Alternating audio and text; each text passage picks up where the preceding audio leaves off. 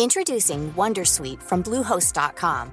Website creation is hard, but now with Bluehost, you can answer a few simple questions about your business and get a unique WordPress website or store right away.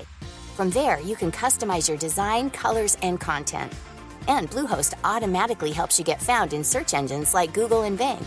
From step-by-step guidance to suggested plugins, Bluehost makes WordPress wonderful for everyone. Go to bluehost.com/wondersuite. Millions of people have lost weight with personalized plans from Noom, like Evan, who can't stand salads and still lost 50 pounds. Salads generally for most people are the easy button, right? For me, that wasn't an option. I never really was a salad guy. That's just not who I am. But Noom worked for me. Get your personalized plan today at Noom.com.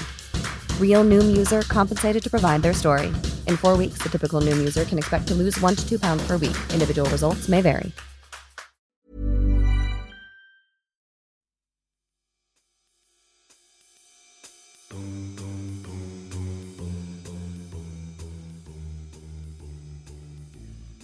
Hello, and welcome back to the Prospect Podcast, where we speak to the brightest minds and talk about the ideas that matter in politics, arts, and society.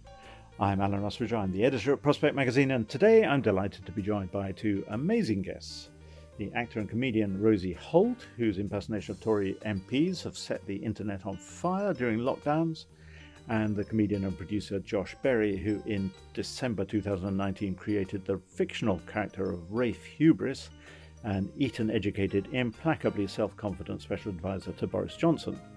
And today, in the wake of Rosie writing a, a really lovely uh, diary column for the current issue of Prospect magazine, we're going to be talking about the state of British satire and the challenge of being a satirist uh, with a government that is as incompetent as the current one, and how, if Labour wins the next election, you can take the piss out of Keir Starmer's. But um, First, just to test um, your ability to get into character, um, Rosie, um, you're an M- you're a MP, um, and you've been following the events with um, Nadhim Zahawi, and uh, I mean this just shows, doesn't it, that your party is mud in sleeves and can't get out of it. Well, no, I don't. I don't think so. I think Rishi Sunak took action as as soon as he was told to take action. Um, and that that shows, you know, we're we're we're willing to to to sort sort sort these things out as soon as possible. But the truth is that it was all in the papers a year ago, and he didn't take any action. Uh, yes, but that was uh, before. Um, you know, when when it's in the papers, it's it's it's in the papers. It's not it's not something that's happened. Um, it, it's like any crime you know, you may see a crime being committed, but until that person is arrested, then you're not going to to judge that person. And uh, Josh, you, are you're, you're the PR advisor to Nadhim Zahawi. Yeah, yeah, um, big time. He, he's big time. he's his career is in tatters. How how what, what are you going to say to him to um, as as he faces the the wreck of the rest of his life? I mean, to be honest, just I would say just sack it off and go to the Cayman Islands. You know, any sort of tax haven is probably the best. You know, but honestly, just just lay low for sort of six months or whatever. Um, you know, there are members of the royal family who've done that, and then just sort of reaggregate into into life. People will forget. You know, people seem to have sort of semi-forgiven Matt Hancock. So if they've done that, then um, he'll be fine. Yeah, it's just a bit of tax, mate. It's fine. He hasn't avoided a bit of tax over the years. I certainly have. So the the thing that intrigues me with listening to both of you speaking, and presumably this is the problem that you face, is that, I mean, Rosie, I mean, your your answer to the question was sort of ten degrees more implausible than than, but only ten degrees. I mean, it, when when you play in character, do you have that sort of? You think, well, this is what this is what they say, and I'm just going to ramp it up a tiny bit. Is that is that your technique? Yes, I mean, I think because to me, what's funny about the current crop of um, ministers who who go on, um, you know, this morning or whatever to defend their position, is that they don't really know. They don't look like they really know what they're about to say.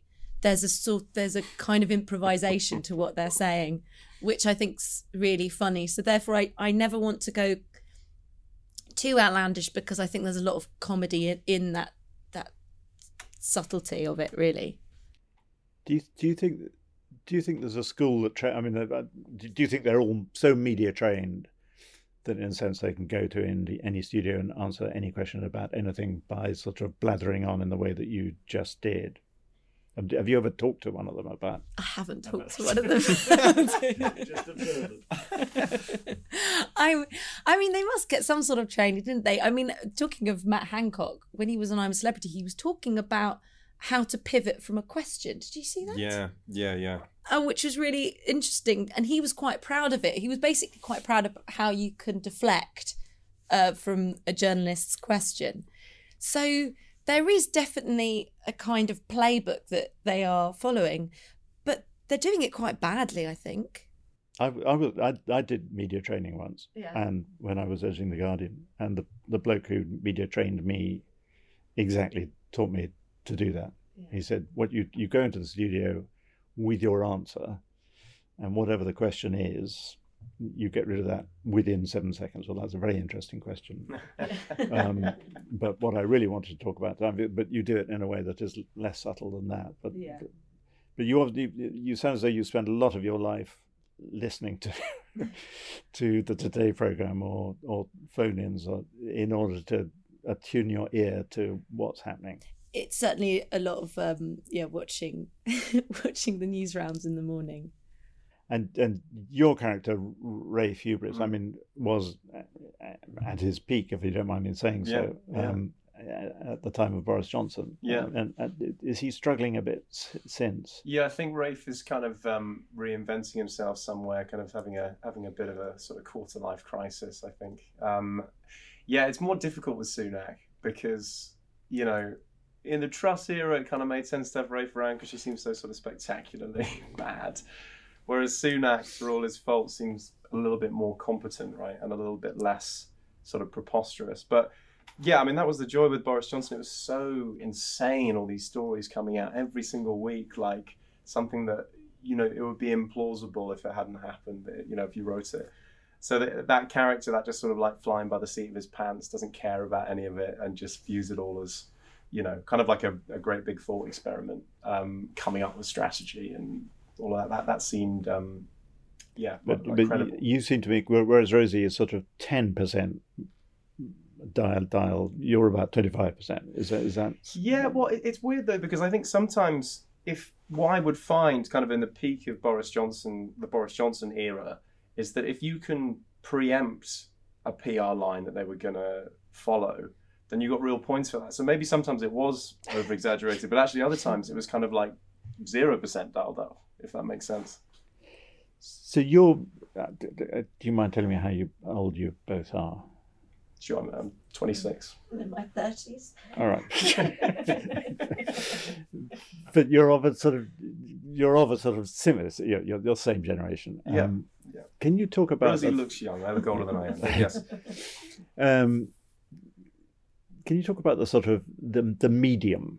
I mean, just before we came on, we were talking about you know, thirty years ago, the the, the route to stardom was through you know BBC Four or Radio Four, but but now you've you've got ready-made platforms. You can with no technology at all, you can go on and be funny ten times a day to an audience of hundreds of thousands, if not if not larger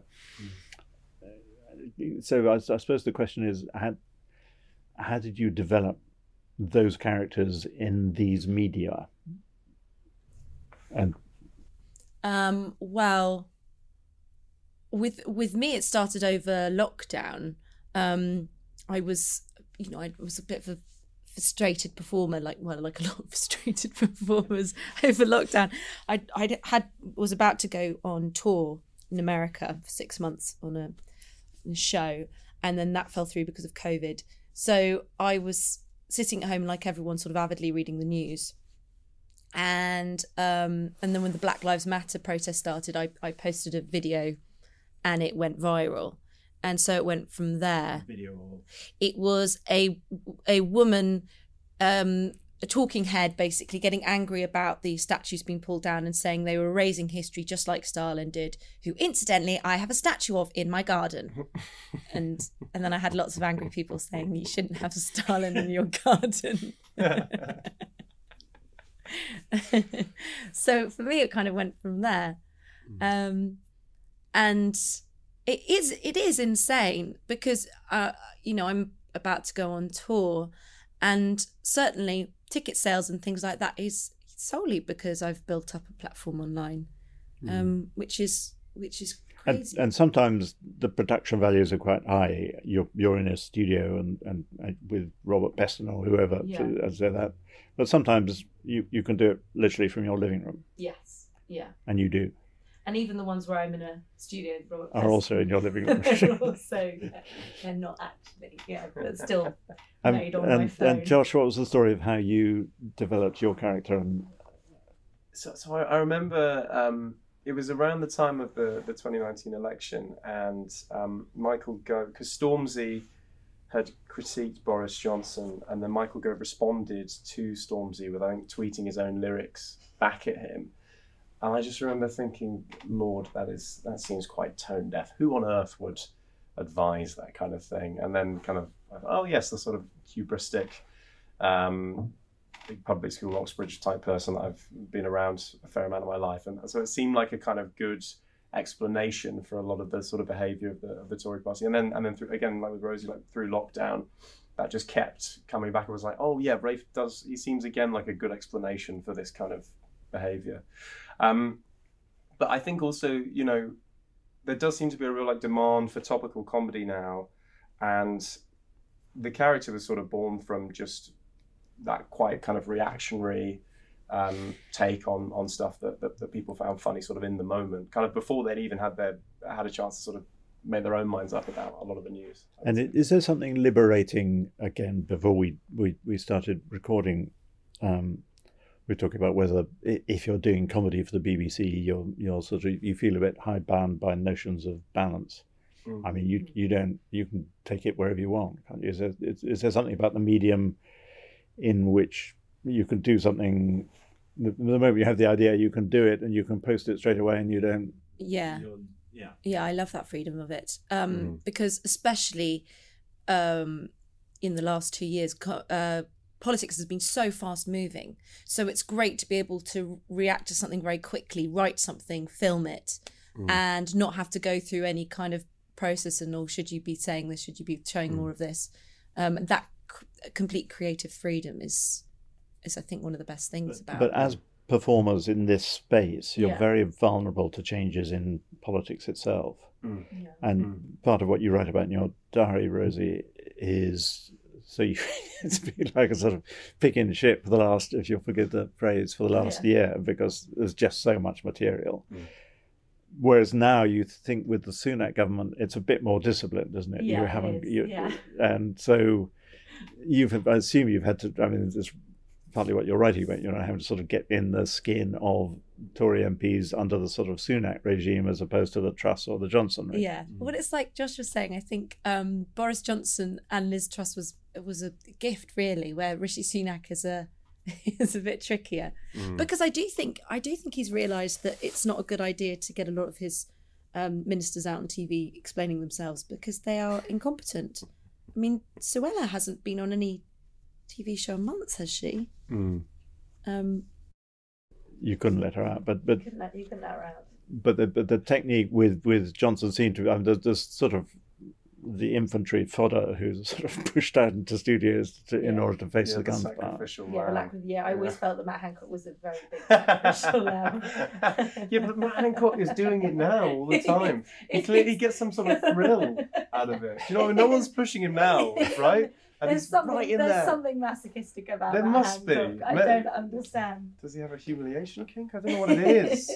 is yeah, with uh, with Susanna Reid yesterday. I don't know. yeah, it was painful. Yeah, yeah. Because I really felt with with um during the Bons- Jo- Bonson, the Boris Johnson uh, government when with Matt Hancock, I thought, oh, it's because, you know, he he's been because Boris Johnson was always always about prizing loyalty, and because Matt Hancock had actually gone against Johnson in the election, I thought this is his penance. he's having to be wheeled out and explain and defend all these terrible things. But was- wasn't yeah. he quite? Wasn't he a lot more sort of conservative vis-a-vis lockdown? Right, he was actually probably, even though he he's been sort of monstered PR wise, he was probably a lot more in line with what a lot of people thought. And the, the Yeah. idea was that Boris Johnson was like very anti that. So maybe there was a sense of him being like, well, Hancock, if you're so you know pro this, you, you go out and defend it. Or do you know what I mean? Yeah. Maybe there was a bit of that. Yeah.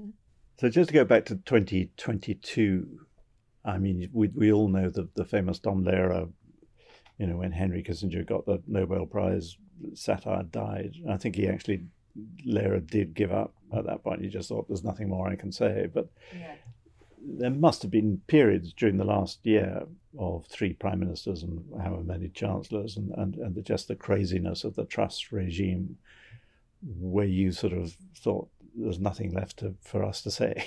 They're doing such a good job themselves. Or is that not how it works? I don't know. I think um, I always feel like Chris Morris is a really good kind of reference point for stuff like this because he he talks about like finding the farce, and I think as long as you can find the farce, that is funny to people, right? And maybe sometimes that's just pointing it out, but or maybe sometimes that that's not even necessarily dependent on a kind of conventional news cycle. Maybe it's sort of uh, suppose like uh, or like imagining like a reaction to something that's happened in the news or something that just sort of feels slightly outside or, or parodying the news itself as obviously you did in the, the Day Today i think there's always an area to find something to ridicule i'd say even if politicians are doing crazy things i actually think that's a, a gift Yes, I think it's a gift too. I, I didn't uh, when people go, oh, oh, I feel sorry for the satirists. I was thinking, why? This is great. yeah there's there's something to also not just because there was so much to talk about, but I think people were so invested in what was going on in a way they haven't been in years. I think people there's a real there there there has been a real appetite for um, mocking the government at the moment. Mm. So I think people are angry. but, but also i think it isn't necessarily just political right like some of my favorite stuff i would say is satirical but kind of outside the political domain like you know like mocking the music industry or like you know uh, Sacha Baron Cohen does so much good stuff on like fashion through Bruno like so I think even if the government enters a bit more of a fallow period for satirists there's there's still plenty of stuff to kind of point out I, I seem to sense in your, your recent work, you're, you're broadening out from just politics. Is- is yeah that- I- i'm really i've always wanted to sort of to be honest I, I find that the most interesting doing kind of satire like outside of that because i yeah i'm such a big like Sacha Baron Cohen fan and, and i like that whole kind of area um so yeah I, I- and and yeah it does feel hard i can't think of a kind of way in with sunak as much i, I think mean- Starmer would be difficult as well I was going to say Sunak and Starmer, you know, everyone says of them that, you know, this is great, we're back to the age of boring, the public is ready for two Mm. boring technocrats. And Mm. well, that's not great for you, is it? No. it, it will be interesting to see what happens if um, Starmer gets in in two years. Um, But it, it is a sort of terrible thing though, where you'll start of think you start thinking of your career in terms of, oh, hopefully politics will be terrible, so that my career will thrive. Um, I do think though that it's always important whether whether it's through comedy or anything or journalism that we hold whatever government's in charge up to a, you know we hold them to account. And um i think what's made uh, a lot of people angry about the the sort of the, the current government is feeling that they don't really care about the people and they don't have their best interests at heart. But i think even if you've got a government who are trying to do right if they are messing up and then they are not delivering then that also deserves to be looked at and potentially mocked hmm. What, what, what were the funniest moments of last year that, that, that I mean, what, what was the time when you just felt this is bliss to be alive and to be a satirist? i think the whole sue gray the whole dealing of the sue gray report God, was that It's last year? That was last year, wasn't it? Yeah, that was mad. It was the person who was sick. Did you hear about that? They were like they were sick at like three in the morning or something. It just sounded like an insane. oh Party. yes yeah the crazy party Well, I think Some way someone. the person who on the night of the night before Prince Philip. That's right. Yeah. And then there was a swing that two people broke, broke- which I think had some sort of like sexual implication. Wilfred, they broke Wilfred's Wilfred's. Oh, Wilfred swing. wasn't it? Yeah, mental. it was just so. Oh, it was so insane. Yeah, those were the days. those, Those were are really the days. the days. Yeah, God. Defending debaucherous parties. yeah. So when when you, um, I mean, you've talked about some of some of the people you admire. I mean, uh, do you both sort of study British satire and and, and its roots, or um, do do you have your your personal favourites that you think are the sort of standout satirists of all time? I mean, I don't. No, I don't study. But I, I think there are certain people who I think are brilliant. I, I think Chris Morris is great. Armando Iannucci is, you know, his, Mm. his writing's incredible. Um, and uh, Sacha Baron Cohen. I mean, as far as sort of yeah, actually studying, no, no. I don't know if I should be, but um, and Josh, Yeah, I mean, I I got sort of really obsessed with the Day Today as a show, and I just so yeah, I'm really into Chris, particularly Chris Morris and Sacha Baron Cohen. I I kind of started doing stand up watching like Bo Burnham in America, who I would say is kind of satirizing like the digital age and kind of young people's experience of social media, which I think is really interesting. Um, but yeah, I mean, I would say those two. I just I just think it's so good the way that you know, some people kind of critique what's going on within the news, but the the idea that Chris Morris is like taking it from a from a kind of perspective even above that, I think is really like critically um, interesting and important. I think because I don't think you should rely on kind of anything as as you know guaranteed if you're doing satire. Rosie, I think more than Josh. What one of the things that um, I suppose funniest is is the the people who are fooled by you.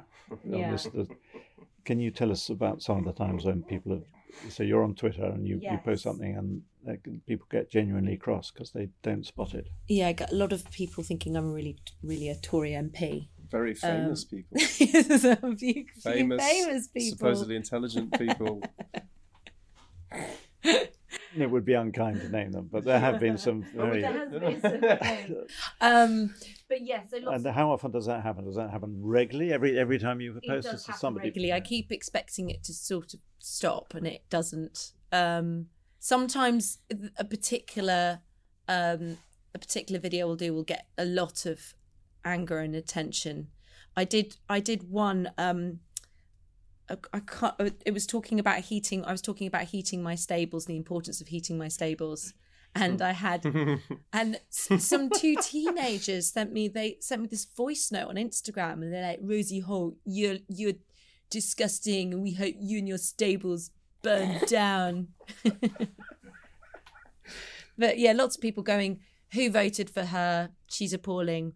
Or uh, my favourite was someone going, "Well, I've always voted Tory, but on the basis of your interview, Amazing. I'm never going to vote for you people again." Amazing. And does that give you special satisfaction? Do you sort of punch the air and think, yes, that's a big win if somebody. Yes, I quite like that. I mean, someone then did tweet me telling me I was responsible for fake news, but um, I uh, yes, I, I like that. I think where I'd be worried is if someone was tweeting me saying "Good job," well, well done, well done. We'll keep supporting this government on the basis I of was your going to ask about the fake news point because I, I mean that that's sort of um, that's a bit of a sort of a comedy killer, but but I mean in an age where we don't know who to believe or what to believe nowadays, the, Yeah. there's sort of there's a fine line, isn't there, between comedy and straight fake news? I mean, there, I Yeah. mean does do you, do you ever wake up wake up in the middle of the night worrying about that, or do you think? Well, I, I guess the way I look at it is, um, I I definitely didn't set out with the character to hoodwink people, and also on my profile, it's clear that I'm a comedian, and I'm tweeting it from my account, um, and so. It, so I, I, I kind of think if people are going to run with it and think I'm a Tory MP, then that's their fault. If it just, um, I mean, I, I think I would I would feel worried if I had lots of people thinking um, that I was doing a great job, but also I am um, in what I'm doing, I am trying to expose what that what they're saying is inherently quite ridiculous. It comes from a place of truth. And Josh, presumably less of a problem with you that Yeah, people think don't is- often think, not often, but believe that you actually are real. Yeah, I mean, I'm less subtle than Rosie. I'd say I'm I'm a bit more of a sort of heightened caricature type. Also, I mean, actually, yeah, Harry Enfield's another person who I think is good in that sort of domain. So I've tried to kind of model it a bit more on that. But um, yeah, I don't know. Well, I was, I was going to say, well, I feel like people are sort of, you know, we've got to give people credit for being discerning, but evidently from all the people that message Rosie, that's including some very intelligent people. Yeah, yeah, yeah. But um, no, I wouldn't say it worries me too much. I think I think it's important to kind of, and I feel like this on stage as well. Like you have to sort of, I think people can sort of read between the lines and, and understand. And of course, sometimes people are going to misunderstand what you say, but I think there's a lot that can be done to kind of communicate clearly. Um, but yeah, if I didn't believe that, maybe I wouldn't say anything. So I kind of have to. I'm because I haven't seen either of you on stage, Yeah. though I will. Because Rosie, you've got a, a tour on at the moment, I believe. Well, I yes, start yeah. in March. Right. Yeah. and it's yeah. um and it comes to London when The twenty third and twenty fourth of March, I think, Nice. or either the twenty second or twenty third. I think it's the twenty third and twenty fourth. and how much do you have to?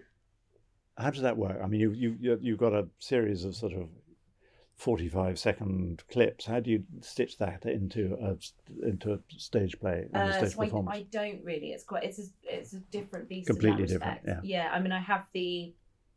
I have my Tory MP char- on char- uh, character on stage talking to the audience and explaining why the government's doing a wonderful job. Um, and then I have a bit of a, I have a, another character who's a sort of GB News talk radio type host who comes on and um, does rips off various segments to the audience. So it is very much a, a one woman stage show in that respect. with a lot of audience involvement. There is a bit of audience Yeah, involvement. Okay. And and Josh, how do you take your characters onto the stage? Yeah, I kind of. I mean, I sort of just throw to a lot of characters over the course of a kind of. So the show I'm um, about to tour in the spring is basically it's just kind of me doing stand up, but throwing to lots of different characters. You know, over yeah over the course of the hour. Um, so yeah, it, I, I guess it's probably a bit closer to the sort of stuff I, I do online, um, but with kind of bridging jokes and a, and a narrative. Can I be very grubby and ask about the business model of being a comedian these days? So, um, I make a um, lot of my money from oil. I have a private funder and I can't remember Yeah. who Yeah. it is. uh, you've got an eight hundred thousand pound line of credit. Um, but um, do, do, do uh, you make money off Twitter, or is Twitter just as a marketing thing? Um, I do make some money off Twitter.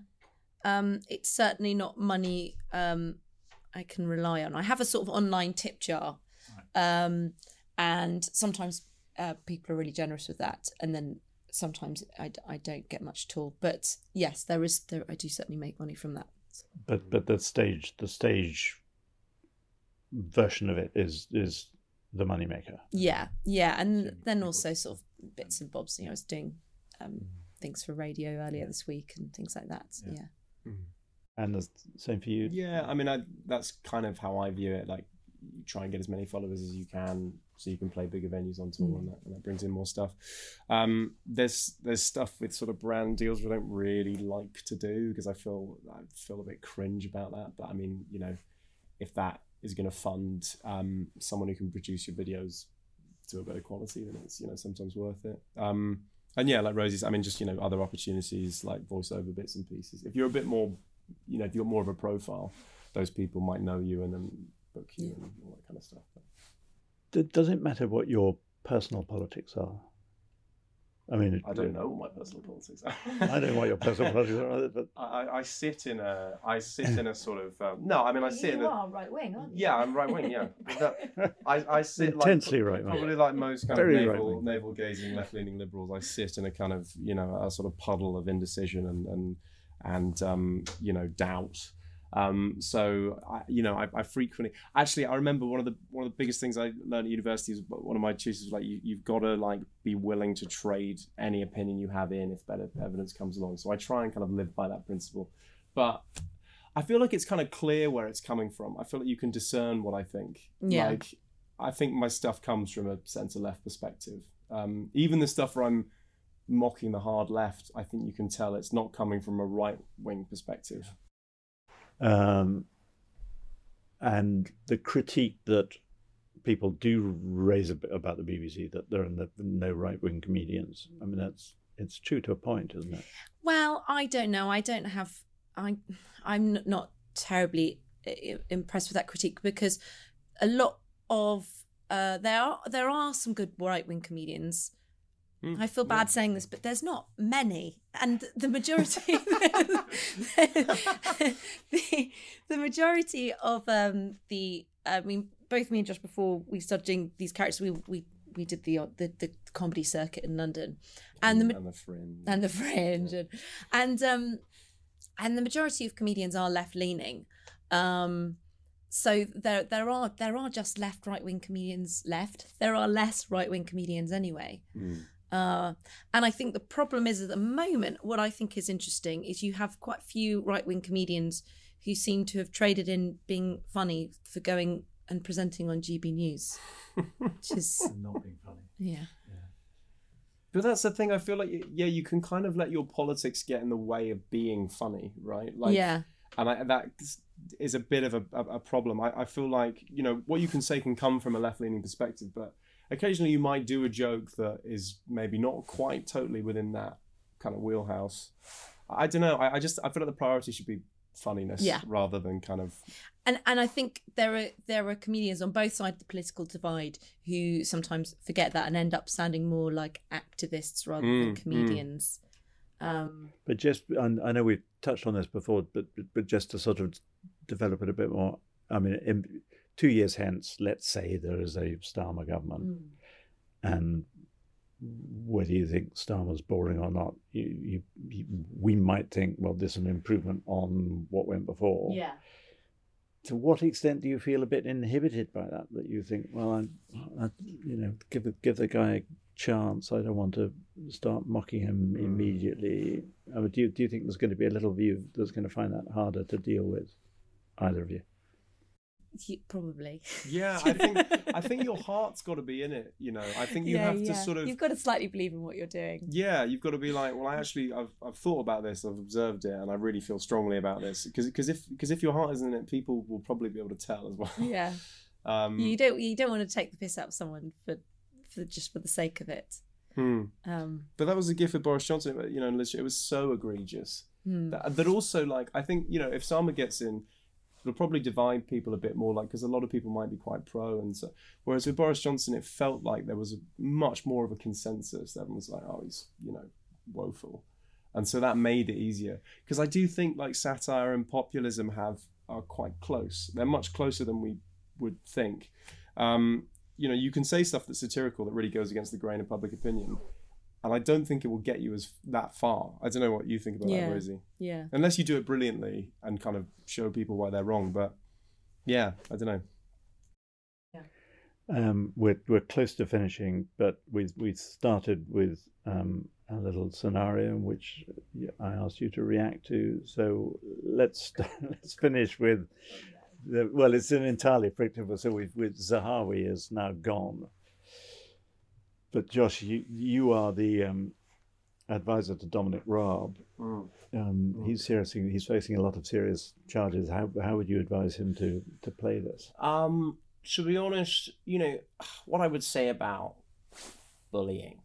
Um, one man's bullying is another man's classic chat, basically. So I, you know, I don't think we should get into kind of what, what it is that did or didn't go on, but just I think just sort of tell people to just stop being, you know, wet flannels. And and Rosie, you're uh, you're must make you feel uncomfortable to be in the party with the the um, deputy prime minister himself accused by multiple women. I mean, how can you possibly defend that? Well, I I think you know it, it, bullying is is quite a, a strong word. It's often being robust and passionate, and that's um, something that us you know a lot of people in the Tory Party it's it's a it's a it's a tradition that we have continued for years and years, and it's important that that doesn't get misconstrued. And you know, Dominic Raab is is welcoming all investigations into his passionate behaviour. I think I heard you say that uh, bullying is a Tory party tradition. You can't amend that. Well, no, no, I didn't mean. I, I don't want you to misconstrue my, my words there, Alan. I, I think it's important people know that I I, I in no way uh, think bullying is a good thing, but I also think that um, bullying can be a good thing. It just depends depends how how you look at it, um, and and and sometimes it can be a great incentive, and um, and and Dominic Raab is is, is, is a is a good is a good man. And, and how do we know he wasn't on holiday when a lot of these people Well, made those e- claims? He exactly, holidays. he does love holidays, and I think that's that's something that we have to really take into account. Yeah, hundred Yeah. percent. Yeah. on that bombshell. Um, thank you so much, Rosie and Josh, for joining us. And if you enjoyed this podcast, um, get a copy of the uh, current issue of Prospect Magazine, which has got Rosie's uh, excellent diary in it, um, as well as um, uh, some even more serious material, um, including a very good essay by Jonathan Powell on on the negotiations that will eventually happen in Ukraine and, and what they would look like. Um, if you're here, why not subscribe to something slightly different? Prospect Lives is a monthly series of audio diary entries from a family of seven writers, including Sheila Hancock, Alice Goodman, who's a, a librettist and um, Anglican priest, and the former England cricket captain Mike Brearley. Um, they are sometimes serious, sometimes they're very funny, uh, like our guest today, but they'll give you a snapshot of lives of people who probably live quite different lives to you. So just search Prospect Lives when you where, wherever you get your podcast, or click on the link below. And we look forward to seeing you again next week.